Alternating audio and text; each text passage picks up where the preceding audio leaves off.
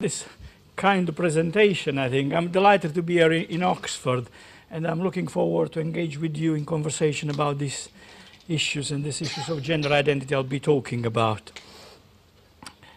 Now, I will start, because I'm in Oxford, I thought I will start with a sort of philosophical consideration, I think. Because the title of a recent conference about gender identity and sexual orientation at the Sapienza in Rome was I Am, I Flow, following a poem by Rilke, Sonnets to Orpheus. And he says, be in this immensity of the night, the magic force at your senses' crossroad, the purpose of their mysterious plan, and though you fade through earthly sight, declare to the silent heart, I flow, and to the rushing water, I am. The two statements here are at the center of a long-standing debate over being and becoming. The Greek philosopher Parmenides maintained that reality is one, change is impossible, existence is timeless, uniform and unchanging. Heraclitus, on the other end, another pre-Socratic Greek philosopher, proposed the view that change and becoming is at the center of existence, and stated, you cannot step in the same river twice, which he said in Greek, panta rhei. These two dimensions are present in the development of identity, of any identity, but here in particular of gender identity, and underline the continuity of being, the unchanging quality of gender identity in some young people. And I will show a clip which illustrates very clearly this point, I am, and this unchanging quality, or the transformation and change of gender identity in others. I will return to the themes of fixity and change in gender identity development within the context of a psychotherapeutic exploration. In this presentation, what I will do is I will describe the position of a gender identity development service, which is a service for children and adolescents who present with gender identity problems within the NHS organization and its relationship to self-help organizations within a psychosocial perspective. The therapeutic aims, as we developed in our service, what we're trying to achieve with these children and teenagers. Third, the nature of what I called the atypical gender identity organization. And finally, an approach to management of gender identity disorder or gender identity problems in children, which integrates psychosocial, psychological, social, and then physical intervention. And I will start with the problem of classification. What do these children look like? And this is DSM-IV, which is the psychiatric classification of the American Psychiatric Association, which is about to change in 2012. So there is a controversy about this classification, but I'll stay with this for the time being. And as you can see, there are a number of criteria. One is criterion A says a strong and persistent cross-gender identification, not merely desire for any perceived cultural advantages of being the other sex. In children, the issues are manifested by four or more of the following. Repeated stately desire to be or insistence that she is of the other sex. In boys, preference for cross-dressing or simulating female attire, and in girls, insistence on only wearing stereotypical masculine clothing.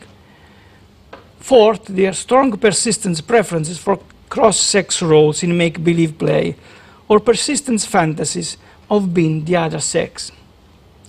Usually at these children at this age, especially prepubertal children between 5 and 10, wish to play with children of their own biological gender, while these children instead prefer to play with children of the other gender, and that's rather unusual, I think, because they feel they belong to the other group, and so that's they want to be part of the group to which they feel they belong. And there is also an intense desire to participate to stereotypical games and pastime of the other sex. And then there are other characteristics which have to do with the body. For instance, in boy, the assertion that his penis and testes are disgusting. And occasionally we have referred to ourselves, which has not been going on for more than 20 years. Boys, for instance, who will try to cut their penis at the point, you know, when to show that they're very distressed about having a penis, and so it's in this situation sometimes it's very, very serious.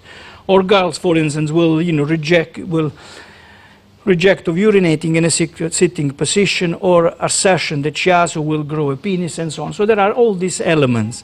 Now, I will not bother you any further, I think, with this, I suppose, description, but I will show you some clips from a film. I don't know if you've anybody seen it. It's called Ma Vie en Rose, not La Vie en Rose, Ma Vie en Rose. And it's about a boy of in the age of 7 or 8, I think, who presents all these features. I've cut the clips which refers to these aspects, and you will see the assertion that he makes about himself, the type of play, his relationship with the school, and so we'll give you a bit of an idea how these children present. Okay.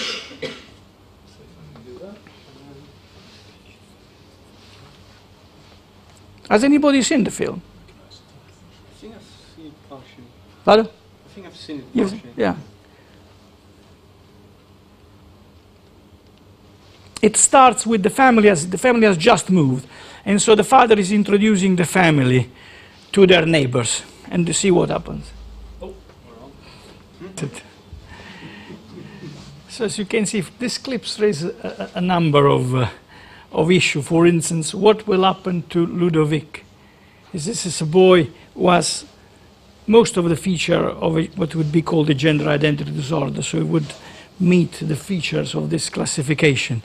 What do you think would be the outcome, say, if we revisited him, and if he was a real boy, I think, what might look like at 16 or 20? What would be your guess?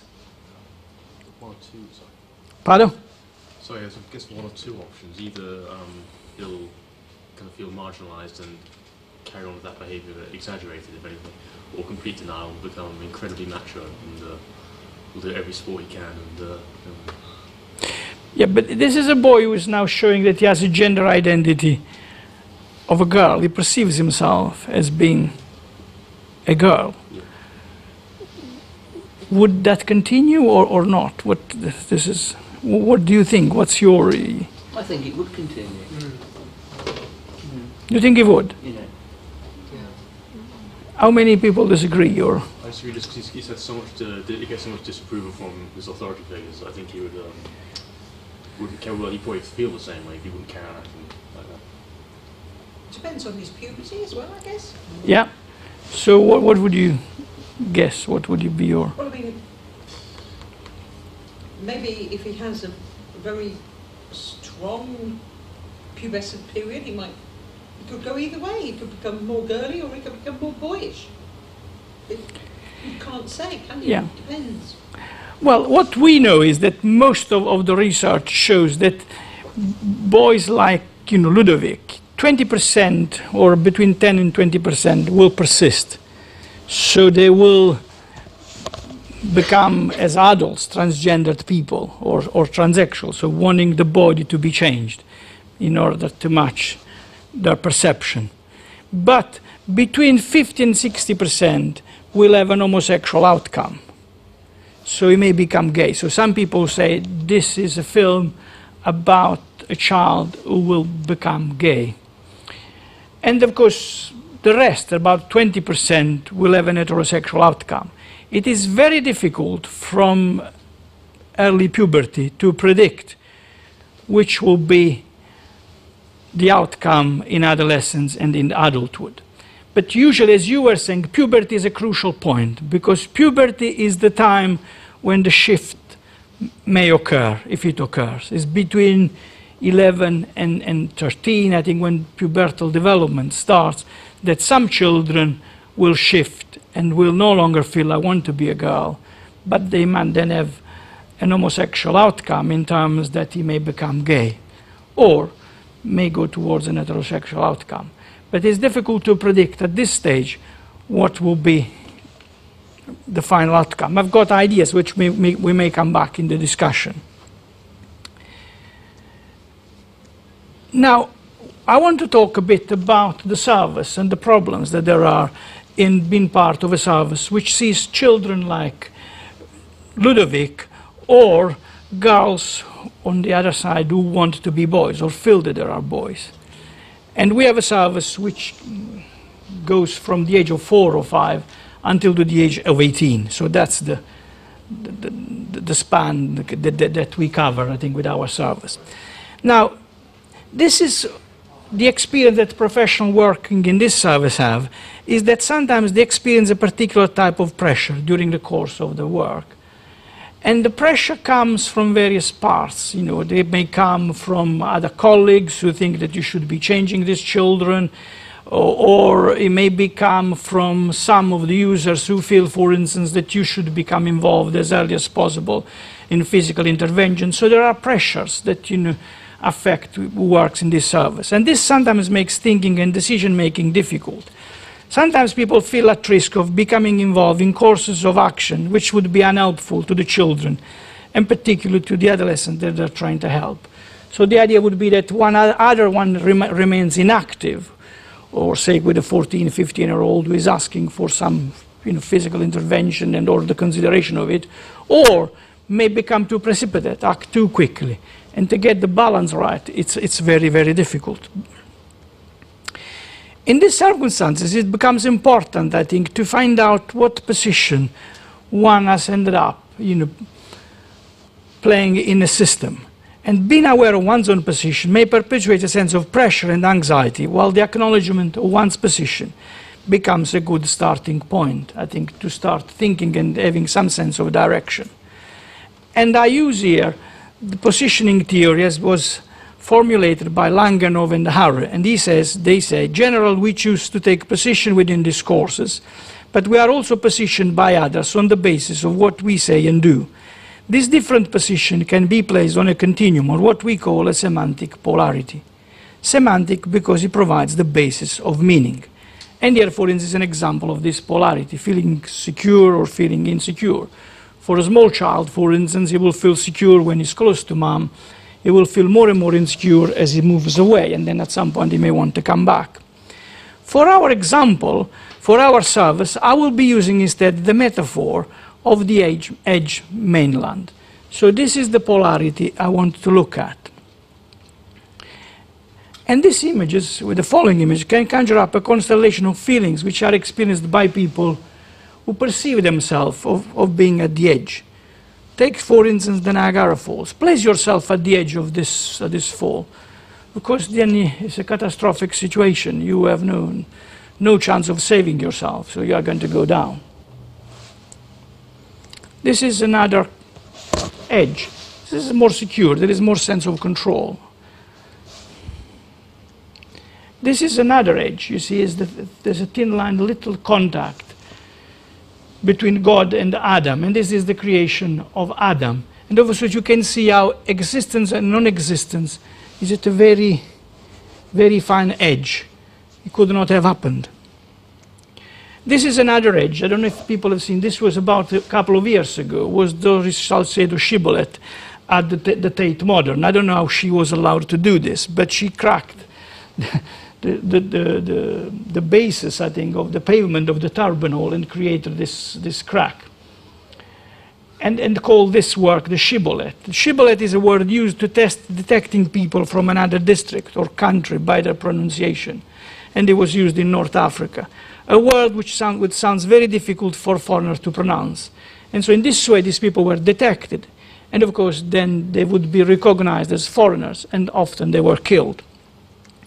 So this work has been variously interpreted as representing the legacy of racism and colonialism, and underlines the foundation of the modern world. She says it represents boundaries, borders, the experience of immigrants, the experience of segregation, the experience of racial hatred. It is the experience of a third world person coming into the heart of Europe. And I would add, it may represent a person, the experience of a person who feels that the body doesn't match the self-perception of their mind. And then Nick Serota said in 2008, there is a crack, there is a line, and eventually there will be a scar, and the scar will remain. And of course, if you go to the Tate Modern now, you can see where this scar is. And I think that's maybe a useful metaphor, I think, because one of the issues, I suppose, dealing with people with gender identity issues, that sometimes there has been in the past a sort of traumatic event which has been closed by the development of an atypical gender identity. Now you can, I suppose, have all sorts of free association about these images which I have shown you, but these were some of my free association. That was the metaphor of the edge showed the boundary between the body and the mind, the thin edge between the body and the perception of the mind. The pressure to readjust the body to a gender identity which is in contrast with the physical appearances of the body. For these children who then become teenagers, who at the age of 13, 14, have remained fixed to the idea that their mind doesn't match the body. What they want is the body to be changed. And this as soon as possible for a number of them. They feel that there is a solution there which would make them feel better. Again, the metaphor of the edge is the sense of living at the edge and of impending catastrophe if the realignment of the mind and the body doesn't occur quickly enough. The other edge is the edge between life and death, the high risk of self-harming that some young people with gender identity disorder or problems present. And this is sometimes an issue which we have to address as a service, as a team, I think. The sense of the suicidal risk that some of these children present because they find unbearable living in this state in which mind and body don't seem to go together. The other possibility is living at the edge of society, experiencing stigma and often bullying.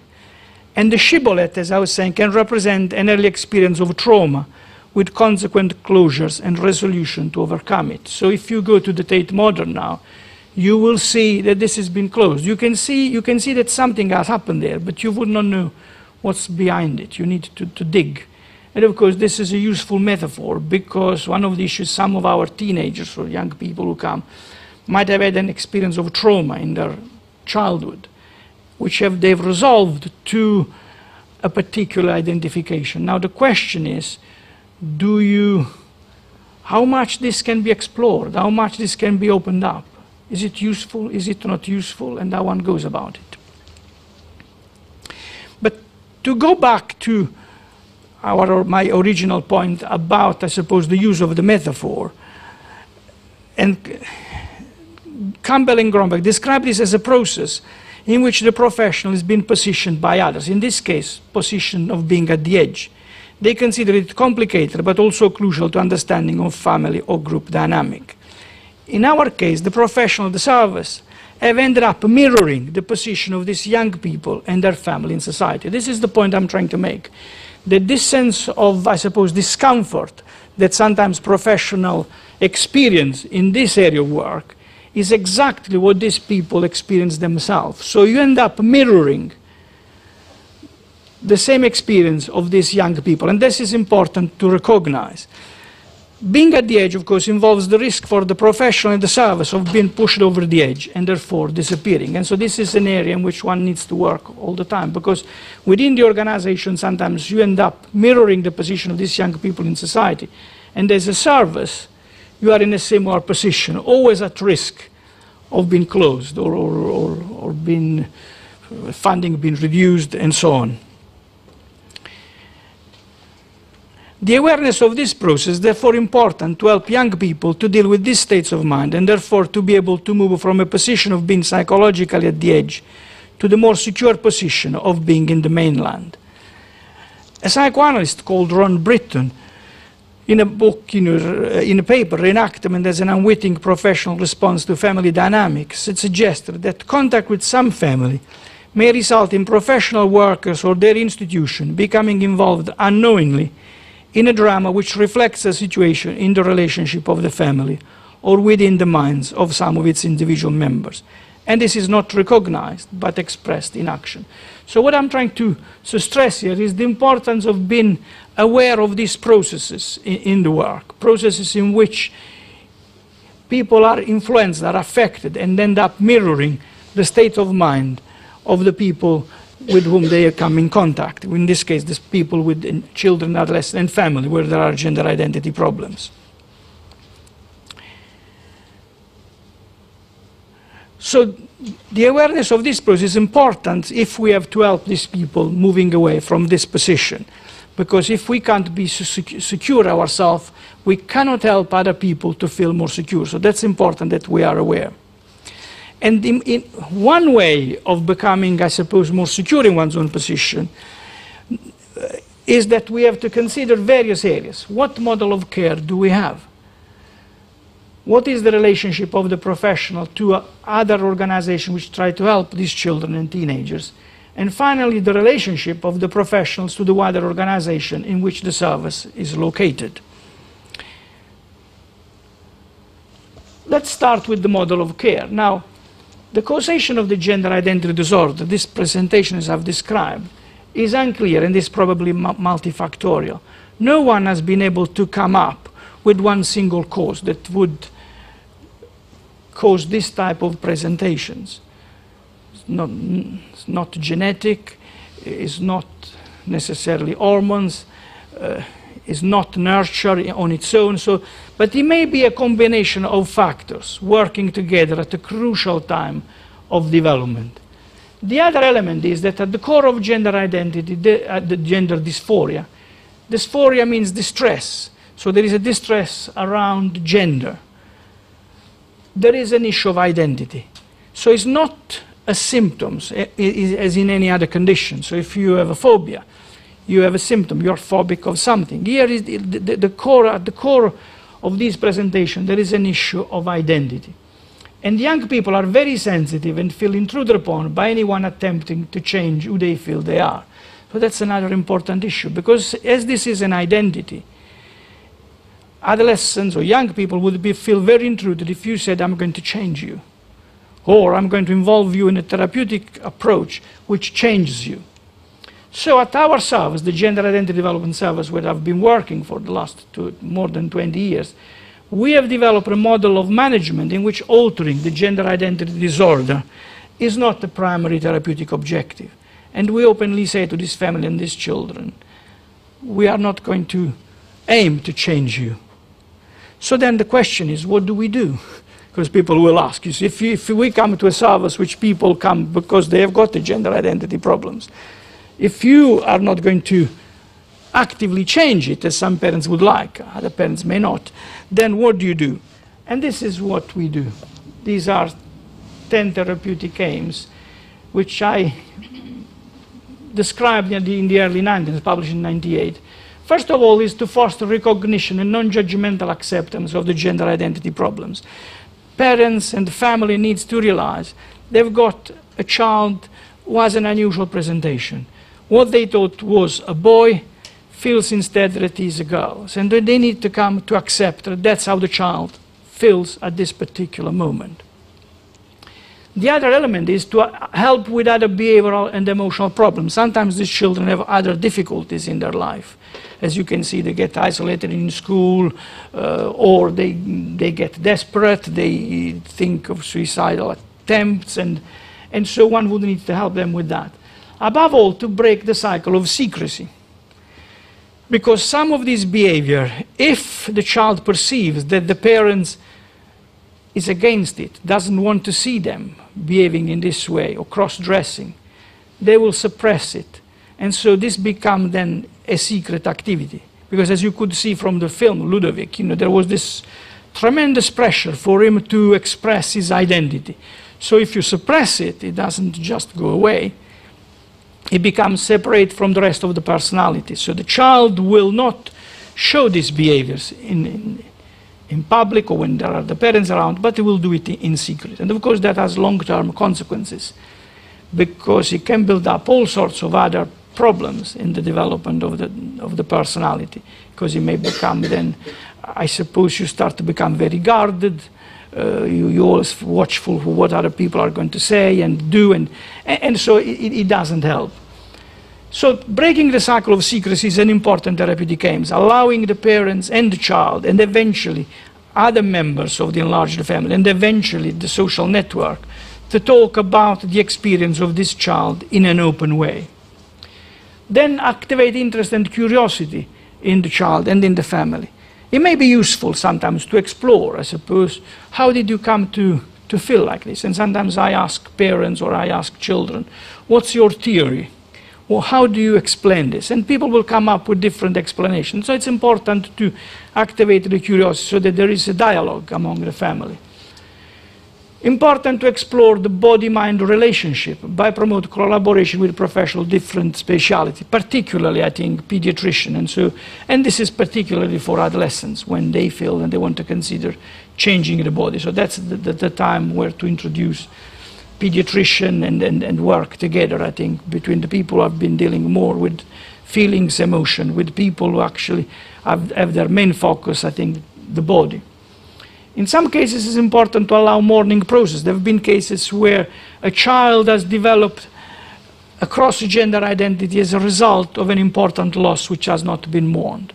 Instead of mourning, say, the loss of a grandmother to which the child felt very, very close, the child has identified with her, and this has affected gender identity development. In these cases, allowing the mourning process to occur, discussing this, working with this type of issues might actually affect the course of development.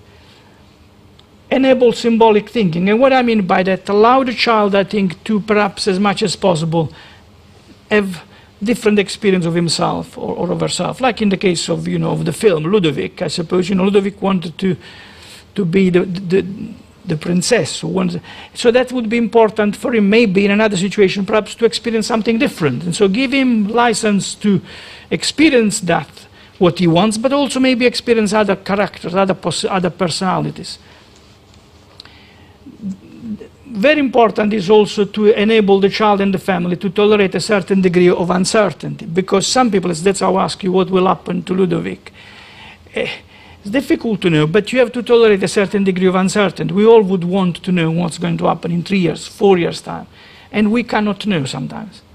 So one has to live with a certain degree of uncertainty, accept the situation as it is, accept the child as he is or she is, but at the same time keep an open mind about the possibility that things might change. And sometimes they change in a very unpredictable way. I remember once I was dealing with a child who was going through puberty, and he wanted very much to see the pediatrician to consider the possibility of the body being changed, so with that, as I will explain in a moment. And I was in the middle of a meeting, and the mother phoned and asked to talk to me urgently. Usually I don't respond straight away if we are in a meeting, but in this case I got quite anxious. I said, okay, I'll take the telephone call. And I was thinking, maybe this child has become very distressed, because she was very distressed about, it was a boy who wanted to be a girl, about the body. And so I went to the telephone, and mom said, we have to cancel the appointment with the pediatrician, because now he wants to be a boy. And of course, see, that became like a shock to her, because nobody could predict that this child had been living as a girl now for 3 or 4 years. Suddenly, you know, with the onset of the puberty, he had changed his mind. So for mom, it was quite a shock, and you could see the urgency. So it was quite, for me, I think, you know, it was quite a source of a relief, I think, to hear that, you know, this boy was not going to, you know, well, not attempt suicide or done something drastic, but for mom, it was a shock to see that this child was changed. The next time I saw him, he actually developed quite a lot, and so you can see how things can, so tolerating uncertainty. And of course, the important is to sustain hope, I think, in all this, that at the end of this process of working through this, a solution will be found. It is also important, I think, to combat stigma. As you could see, you know, in the film, this child was highly stigmatized. You know, he was playing, you know, people were making fun of the fact that he was playing with dolls and so on. And also, I suppose it's important to alleviate the feeling of shame that some of these children and their family experience, and so enable people also to develop skills to handling social interaction. Now, how one would define this therapeutic approach? Now, some people, of course, have now described some of the therapeutic approaches calling them reparative therapy. So this would be the people, and sometimes especially from religious movement, who would want to change these children and teenagers, to try to them to conform to what would be expected from their body. And these are called reparative therapy. What I'm proposing is a model which is doesn't follow within the reparative therapy. It's a model which is developmentally based. It wants to, I suppose, promote development and also reduce the stress and promoting well-being in the young person. It pays attention to being and becoming, as I was saying, I am and I flow, to the possibility of this staying, this remaining a fundamental aspect of this child, adolescent's personality and remaining unchanged, but also being open to the possibility that this might shift or change. And because of this consideration, I've argued that the gender identity disorder, which is a word, a definition that nobody seemed to like, should be changed in the new classification which is coming, to gender identity development dysphoria. Dysphoria because, in some sense, puts the emphasis on the distress, because it's very distressing to live with a mind and body which don't match. And also, the word development emphasizes the fact that this is a developmental phase, that for some people this will lead to shift and change, but for others it will not. The other things I've proposed in the past is the concept of atypical gender identity organization as a psychological entity that underlines the presentation which I've been describing earlier on. And it's useful to talk about organization because it is a way of conceptualizing a psychological entity which can be, I suppose, examined under various parameters. One, for instance, rigidity and flexibility. It is important, you know, to, over a period of time, to be able to explore if this child, this adolescent, I suppose, is changing, or if instead is not changing, and so there is no possibility of evolution in the course of development. The other element is one could perhaps determine where this organization, this way of thinking, was formed. And organizations which formed very early on in life are more likely to be very structured, and so less likely to change over a course in the course of development. The other element, one can look, say, for instance, if traumatic events have occurred in the life of the child. Sometimes one can, I suppose, find them, or there are memories of this. Sometimes it is not possible. And then see, I suppose, if the development of an atypical gender identity organization has been the consequences of a traumatic event. A traumatic event, for instance, being abandoned by a caregiver, by a parent, by the mother. And then the resolution being, if I am the mother, then I don't have to deal with loss. So that might be a possible, you know, way of the child surviving a traumatic event. Or for a girl, for instance, imagining, I suppose, in a situation where there has been trauma, there has been, for instance, a mother who has been, you know, attacked by the other parent, or for the child to feel, well, if I was a man, I can protect my mother, and then I can protect myself. So that in that way, the development is affected. And so there are sometimes cases in which these elements have been playing a part, and so it's important to explore it. This does not necessarily mean they will change their identification, so that's the other element of it.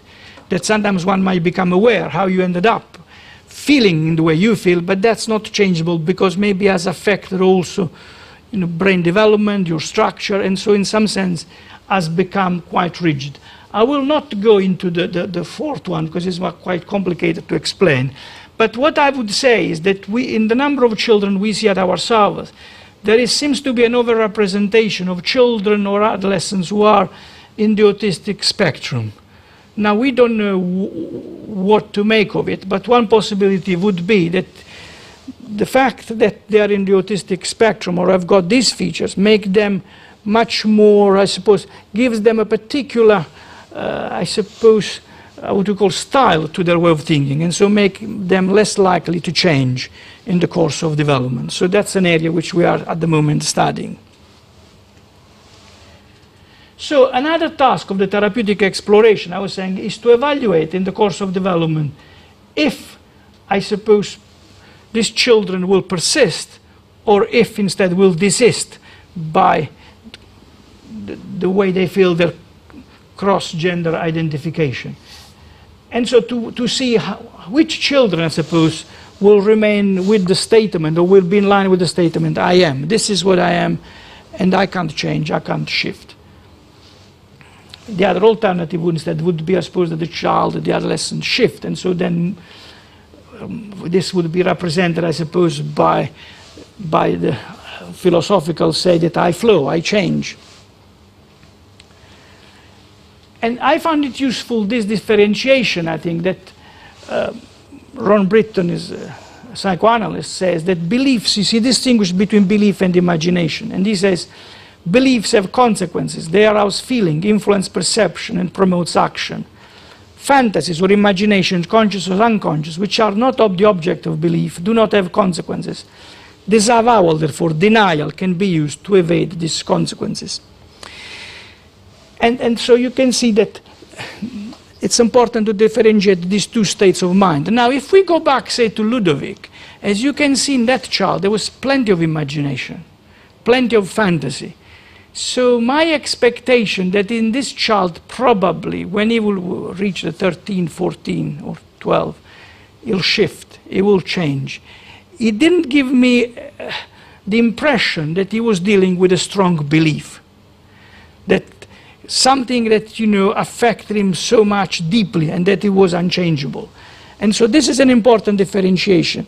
How much this is a belief or how much these are, in some sense, imagined identity. I went to a lecture by Anish Kapoor, I think, and he was saying that in my studio, Anish Kapoor is the sculptor and produced a lot. And what he said, in my studio, I change myself. I am an adult, I am an old man, I am a child. So these are imagined identity, which then affect his work or what he produces.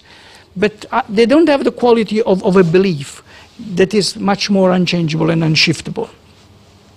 Now, I'll show you a video clip of... I learned all this from these teenagers. This is a film which was made for a television program, which was called The Wrong Body, and was made about 15, 16 years ago. So I suppose for me as an historical, you know, value, I think, because it put me in touch with what is to live with a belief. And you can see how this child puts it very, very clearly. That's it.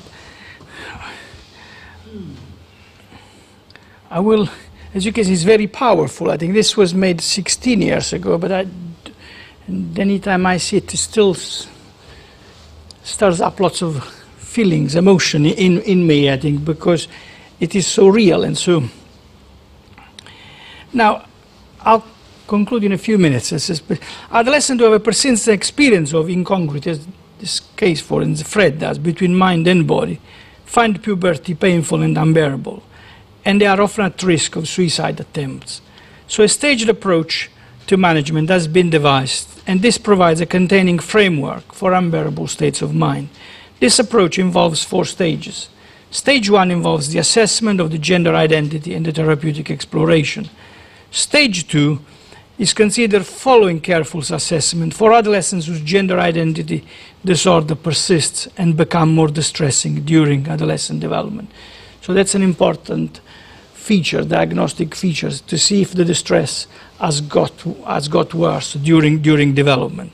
If it has got worse, then one might consider the use of hypothalamic blockers. These are drugs which suppress the production of estrogen and testosterone and produce a state of biological neutrality. And this intervention is reversible. Then stage 3 includes the introduction of hormones for people who persist. In the case of girls, would be biological girls, would be the introduction of testosterone and estrogens in biological boys. And finally, after the age of 18, one can take into consideration surgical intervention. Now, this model seems to provide the same journey towards harmonizing mind and body and provides a space for reflection and thinking at each stage. Some follow-up study from Peggy Cohen-Kettenis and others have shown that adolescents who, after careful assessment, start this process of changing the body during adolescence have achieved a good level of social and psychological adjustment. I will not go into the assessment, and I will just come to the... and of course, I'll say something about the criteria. We do refer to our teenagers, to our pediatrician, when there has been presenting with a long-term persistent gender dysphoria, when the adolescence has intensified the distress during the pubertal development, and when the adolescents present as psychologically stable, as evaluated by our questionnaire as well, and there is support within the family and the social network. I don't have time to go because I'd like to get into some discussion with you. And so I will conclude by saying that I've tried to describe the frequent experience that professionals working in this area have of being at the edge, and this is experience that's risky and anxiety-provoking. I've tried to show a move to a more secure base may include a clear definition of a path, our therapeutic aims, to follow and agreed therapeutic aims with the users and of the service. And finally, continuous process of negotiation is required with the users' organization and the wider organization when the service is located, if the service has to survive. And one hopes not to end up like this.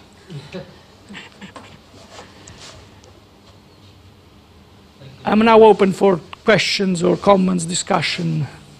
Wow.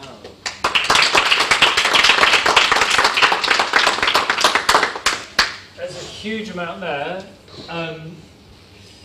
We've got, I mean, yeah, we've got, I don't even know where to start really with that. What, any comments or questions or anything from the floor? Oh, Max, take it away. How did Fred turn out? Like, in the what happened?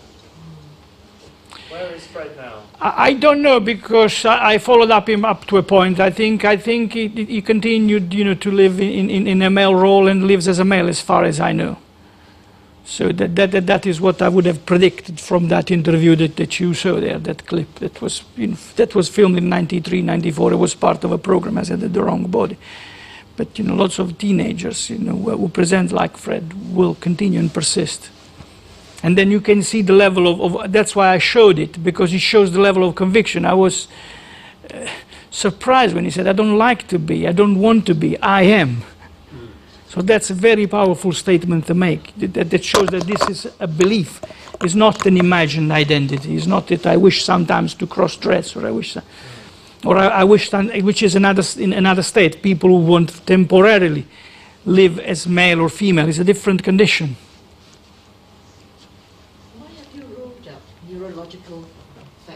Pardon?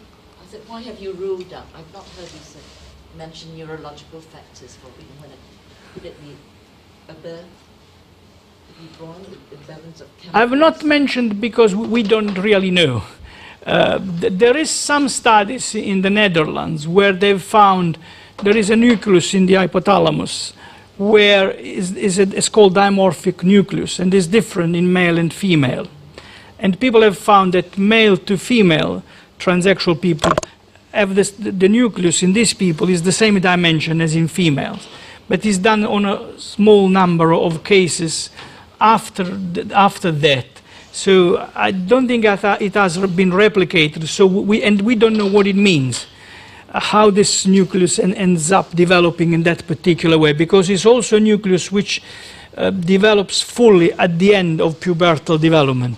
So it may well be that also very early experience influence the development of this nucleus through hormonal pathways.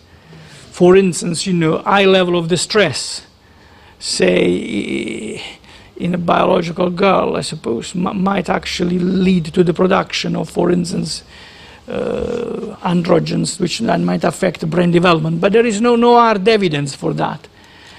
Another way around would be to think, I suppose, that this, constellation may develop because of a number of factors, and the association with perhaps some autistic traits, or you know, might actually make it more stable, less changeable. But it's difficult to know. Of course, that would carry a different, I suppose, you know, brain structure, because of course one knows that people who have this type of thinking or this might have differences in the way the brain functions. But this is an area which is under investigation. For instance, now we are thinking, and I didn't have time to go into this, there is an issue there about how early you offer hormonal blockers. Most of our teenagers, or a number of our teenagers, would want to have the puberty blocked as early as possible. Up to now, we have not done that. We tend to block puberty at the age of 14, 15, when there has been quite a lot of development already. The voice might have broken, and so it's, and some of these teenagers would like the intervention earlier, so that you stop puberty. You give some time for them to think about, and if they persist, then you can introduce the hormones at the age of 16. But that raises another problem. We don't know, for instance, what's the effect of the hormones during the puberty on gender identity development.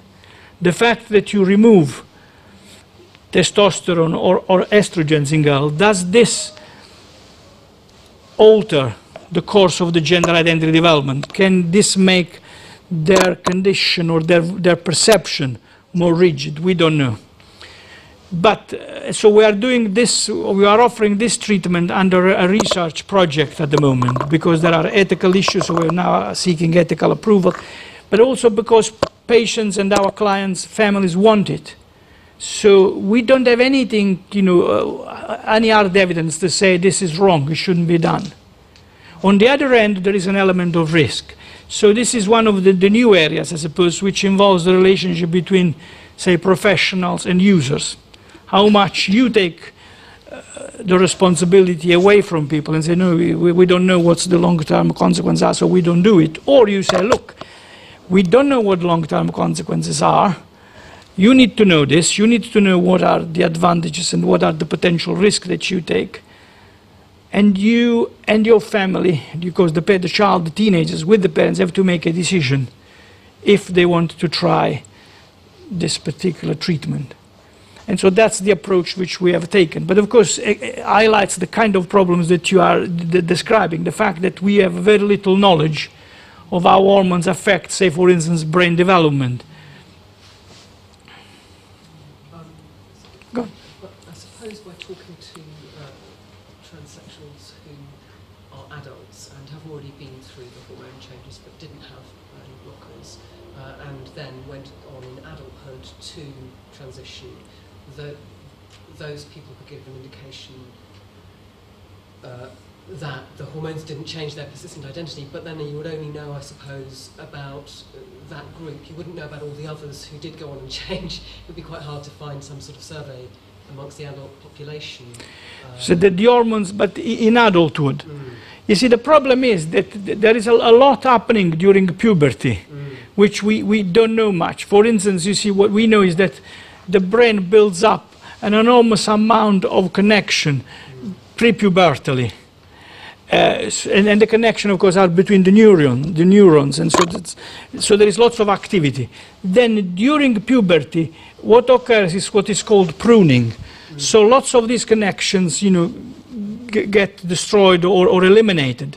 And so that is, what is the meaning of this process? Nobody knows. What is, maybe that this is a way of fixing certain things. I mean, that would be my way of interpreting it, that, you know, in childhood there is more flexibility, more fluidity, and then as you start to grow up, that fluidity gets lost and you become more, and that which is represented by the brain, you know, reducing the number of connections. But I don't know if that's a good explanation or not, you know. So we know very little about what's happening to a brain which is developing.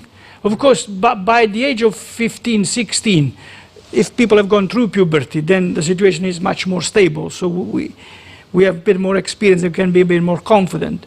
Before that, there is always an element of risk that you are affecting a process. And of course, we don't know what is the long-term consequences of early intervention, say after 10 years. But of course, what is very disturbing, say for boys, for instance, is they're having the voice breaking, I think, and they don't want that. And that usually happens between what is called Tanner stages of pubertal development, happens between Tanner stage 3 and 4. So people enter puberty at different stages. It's difficult to append an age, I think, but I would say between 13 and 14. But it happens very suddenly. Yeah. Can I ask you a question? Yeah. Of the condition being inherited, is there? There is no evidence that the condition is inherited.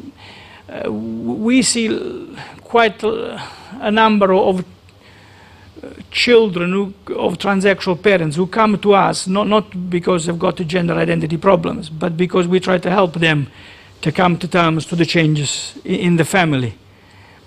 And I think except one case, which then of course didn't persist, or two cases, the vast majority don't show any issue in the area of the gender identity. So you would have expected these children who are exposed to this particular constellation, so a father who becomes a woman and maybe continues to live with mom, to have an experience which is so unusual, which might affect their development. I've found that in the vast majority of these cases, there isn't no effect on the gender identity development. They turn up to be ordinary boys or ordinary girls. Sorry, when I come to you. Is it thought to be more prevalent now, like autism? Or is it just more known now, or more openly acknowledged? It's a difficult question to answer, because you see, before, say, the early 60s, late 50s, there was no concept of gender identity. See, gender was confined to the domain of grammar, to mean male and female. And then this concept of gender identity was introduced. The idea, and first came gender role and then gender identity, that you had a perception of yourself as male or female, no matter what your body said. I think this, the introduction of this concept is a bit like a Copernican revolution. It changed the whole world of sexuality, I think, because now you had a different way of looking at things. Now, before then, people experienced had similar experiences. How would they describe it? It would be complicated, because there was no language, no formulation. So probably now you have more people, not because there are more of these conditions, but because people can articulate it, can say, you see, what they feel and what the problem is. You see, and that's, I suppose, is in my view, is a major change, because now has gone into the realm of identity. A bit in a similar way, although maybe it's a different, but similar issues have happened in the field, say, of homosexuality. That I suppose, you know, in the past they might have seen as act, not as an identity, as belonging to a community, as a way of perceiving the world, as a way of relating. So that has made a huge difference, because it's a new way of conceptualizing it, at the point now that all these conditions go under the heading of diversity. You see, well, in the past, the point I'm trying to make is that probably that there is an increase, but not because things have radically changed in the way people perceive it, but because now they can be formulated. And then, of course, television program, the media talks like this, my talk, will sometimes help people, I think, to put two and two together. And then being able to be more able, I think, to articulate their condition. So you are. On from both this point and also from what you were saying before, in that perhaps previously, say when I was a child, you very much had mums and dads, and they were married, and perhaps they did the right thing by marrying because there was a child on the way, whereas these days there's very much more one-parent families, there's very much more diversity of family background.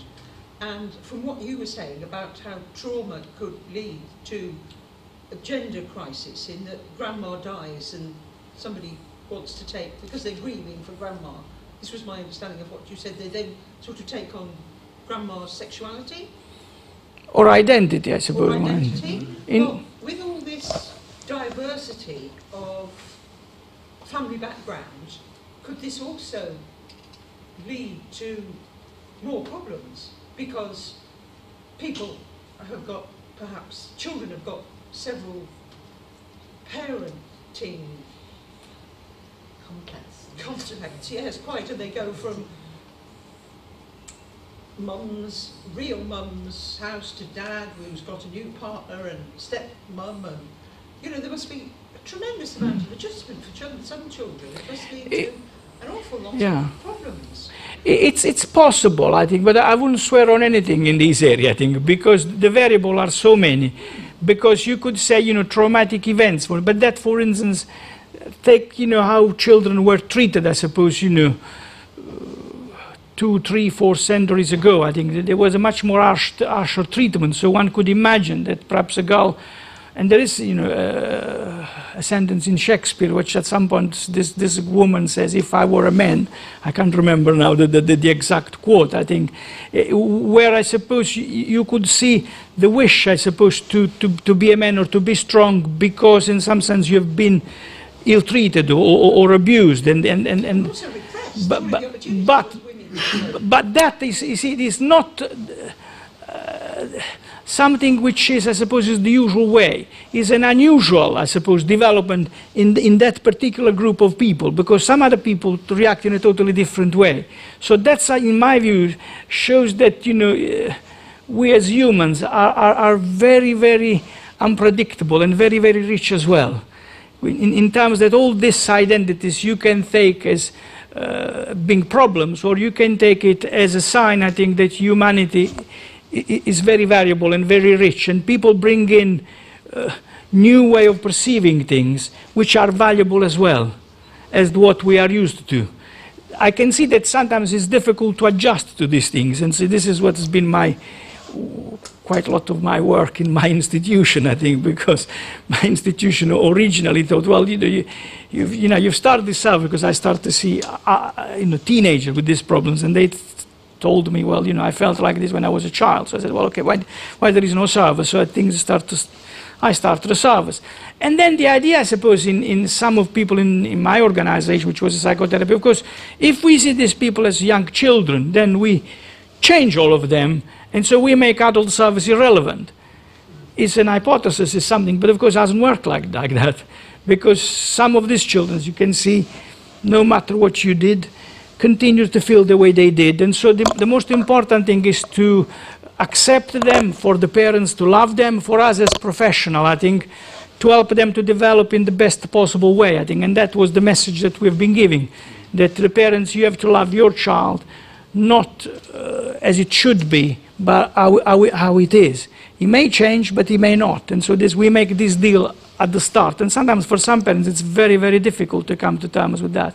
But when they do, they discover that their child has got other gifts, has got other characteristics, brings something new in the family. So then, I think we'll have one more question, and then I've got a question. But, like, how much in gender identification and the disorder, is it really just also like a societal thing where, like, we expect boys to enjoy, you know, playing with big red trucks and girls to play with Barbie dolls, but, like, I don't know, like, sometimes you have kids who just enjoy playing with the girls, etc., who also that, but then also there's the whole other problem of, like, you know, biologically they feel different, or they feel disgusted, or, like, so how much is it sometimes just they just seem outside of what we regard just and impose on them, we almost impose on them the disorder, and that we expect them to do a certain way, but then also they themselves feel they should do different, so that. I think it's a very important question. I don't know the answer to that. I think, I suppose, society plays a role, but then you have a spectrum of conditions. So there might be some people who live in between, they, you know, play or have activities of the other gender and so on, so there is much more. But then you have some people who feel much, much more strongly. And these people, in my view, are quite different. They need to be acknowledged, because they feel that the body must be changed. They can't live with the body they've got. While there are a number of people who, for instance, in this gender spectrum will follow in between. They would want to live in a more androgynous way, they would want to live as a female, but they don't want the body changed. So you can see, so, and so there must be something a bit more profound going on in these children. Because I had the case of a child whose mother thought that when this child was born, was a biological girl, mother thought that this was a boy for some peculiar reasons. I won't go into it. But then she went on treating this child always as a boy, and said to the child, you are a boy, called with a boy's name. Dad totally colluded with this perception of mom. So you would have expected this child to be a transsexual or to be, and it was not. When she came to us, she, you know, it was because when she was asked, are you a boy or a girl, she would be shy and say, well, you know, wouldn't want to commit herself. So we saw this child separately from mother, and then it became very clear that this child had no doubt that she was a biological girl, and then thought that mom was a little bit crazy, I think. Mom was very, mom was very caring, I think, and so it was, in these days, I mean, it was a long time ago, social services probably would have removed this child from mom, but she didn't. But on the whole, I think the end result of the story was that this child developed, you know, with a bit of support, quite well, was fairly secure about, you know, their gender identity, and well thought maybe, and then she said, because came from, you know, the subcontinent, she said, you know, mom wanted me to be a boy because boy have a better life in her country of origins. Now, that would be a sociological explanation. It was much more than that, because mom thought that this child had, you know, testicles within her tummy, you know, that they were not descended. So there was a much more complicated elaboration, much more concrete. It was not just a superficial social thing. It would be better if he was a boy. I'm going to ask. I'm going to ask one last question, and then we'll go downstairs and we can ask Domenico some more questions when we have to. It's a question in two parts. The first part is there a difference in the number of boys who want to be girls as opposed to girls who want to be boys? That's the first part.